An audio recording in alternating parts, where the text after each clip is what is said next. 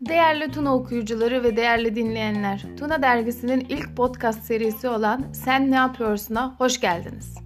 Dergimizin bu sayısı ile birlikte bilgisayar ya da enformasyon sistemleri alanlarında uzmanlaşmış, Avusturya'da okumuş ya da Avusturya ile olan kişilerle onların mesleklerini tanıttığımız bir söyleşi dizisine başlayacağız.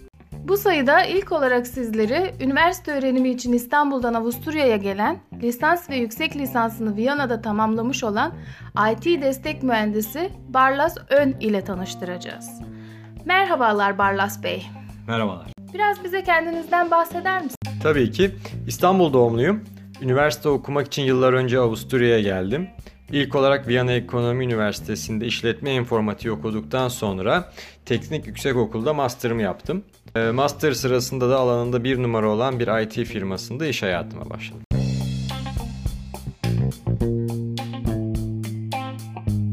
Peki Barlas Bey, ısınma sorumuzdan sonra ilk sorumuza geçelim. IT destek mühendisleri ne yapar?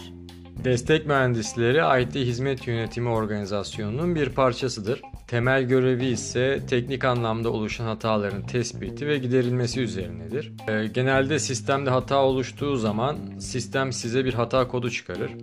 Kullanıcı için aslında bu hata kodlarının pek bir anlamı olmaz. Ama destek mühendisleri için sorunun çözümü adına bir ipucudur. Ee, ama bazı durumlarda ilk kez karşılaşılan hatalar olabiliyor ya da sistem hata kodu çıkarmakta başarısız kalabiliyor. Bu durumda eğer uygulama veya yazılım kaynaklı bir hata ise kaynak kodunu debug edersiniz. Debug'dan kastınız nedir? Ee, debug'dan kastım aslında hatanın temelini kod düzeyinde tespit etmeye çalışmak. Türkçesi hata ayıklama olarak da geçmektedir. Ee, bu hatanın temelini kod düzeyinde tespit ettikten sonra e, biz bunu dokümanlarız ve düzeltilmesi için genelde yazılımcılardan oluşan ikinci seviye destek organizasyonuna yönlendiririz. Bazı durumlarda ise debug etmeye gerek kalmaz. Sistem loglarını inceleyerek sorunu tespit edebiliriz.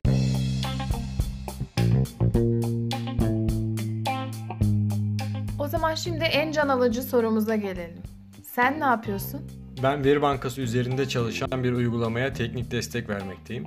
Aynı zamanda yıllardır aynı uygulama üzerinde çalıştığım için o alanda dünya çapında bilgiyi yöneten eksperim. Gün içerisinde yukarıda bahsettiğim gibi sık sık siyah ekranlar önünde kod ya da log okumaktayım. ERP ee, alanında hizmet veren bir firmada çalıştığım için gün içerisinde oldukça kompleks problemle karşılaşmaktayız. Her ne kadar kompleks olsa da bir dedektif edasıyla sorunları çözmekteyiz ya da bug'ların düzeltilmesi için yazılımcıların işlerini kolaylaştırmaktayız. Ee, tabii ki tek işimiz bu değil. Karşılaştığımız her yeni sorun aslında benim için yeni bir proje ve yeni bir öğrenme imkanı oluşturuyor. Eğer bir kullanıcı ya da müşteri bir sorunla karşılaşıyor ise başka bir müşteri de bu sorunla her an karşılaşabilir.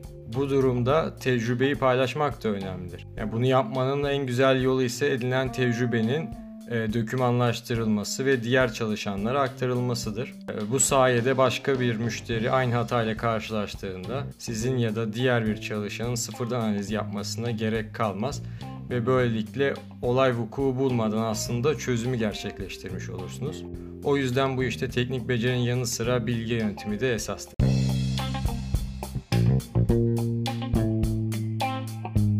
IT destek mühendislerinde ne gibi teknik özellikler aranır? İlk olarak programlama bilginiz olması gerekir. Daha önce en az bir programlama diliyle haşır neşir olmanız önemlidir. Yazılımcı düzeyinde olmanız gerekmez elbette.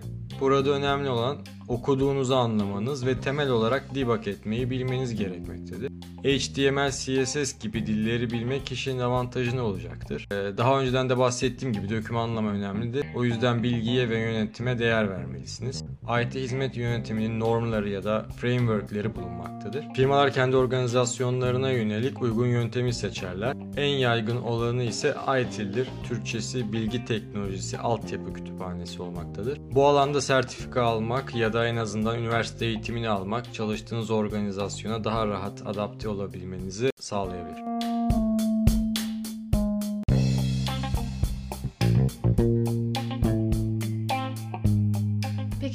Sosyal beceriler nelerdir? Bu alanda çalışanlar kesinlikle çözüm odaklı ve müşteri odaklı olmalıdırlar. Ee, Özerk çalışmaya oldukça yatkın olmalısınız ama aynı zamanda takımınızın da bir parçası olduğunuz için paylaşımcı da olmalısınız. Soruna sorunla yaklaşmak yerine her zaman çözüm odaklı yaklaşmak gerekmektedir. E, müşterilerin sistemlerinde bir anda oluşan hatalar olabilir ve bir an önce çözüm bekleyen sorunlar şirketlerde finansal hasarlara sebep olabilmekte. Ve bu gibi durumlarda sosyal becerileriniz bir hayli önem kazanır. Her şeyden önce stresi çok iyi yönetmelisiniz ve müşterilerinizle ya da kendi çalıştığınız firmada bu tarz e, kriz anlarında yöneticilerinizle iletişim kurabiliyor olmalısınız.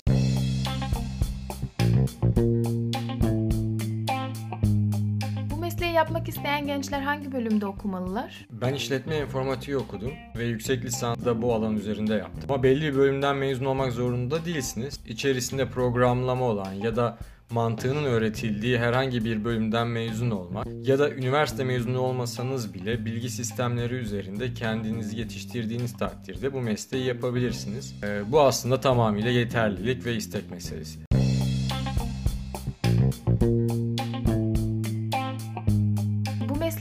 Başlamış ya da iş arama evresinde olan gençler için neler önerirsiniz? Gençler için tavsiyem öğrenmeye her daim açık olmaları, değişen ve gelişen teknolojiler karşısında güncel kalmalılar.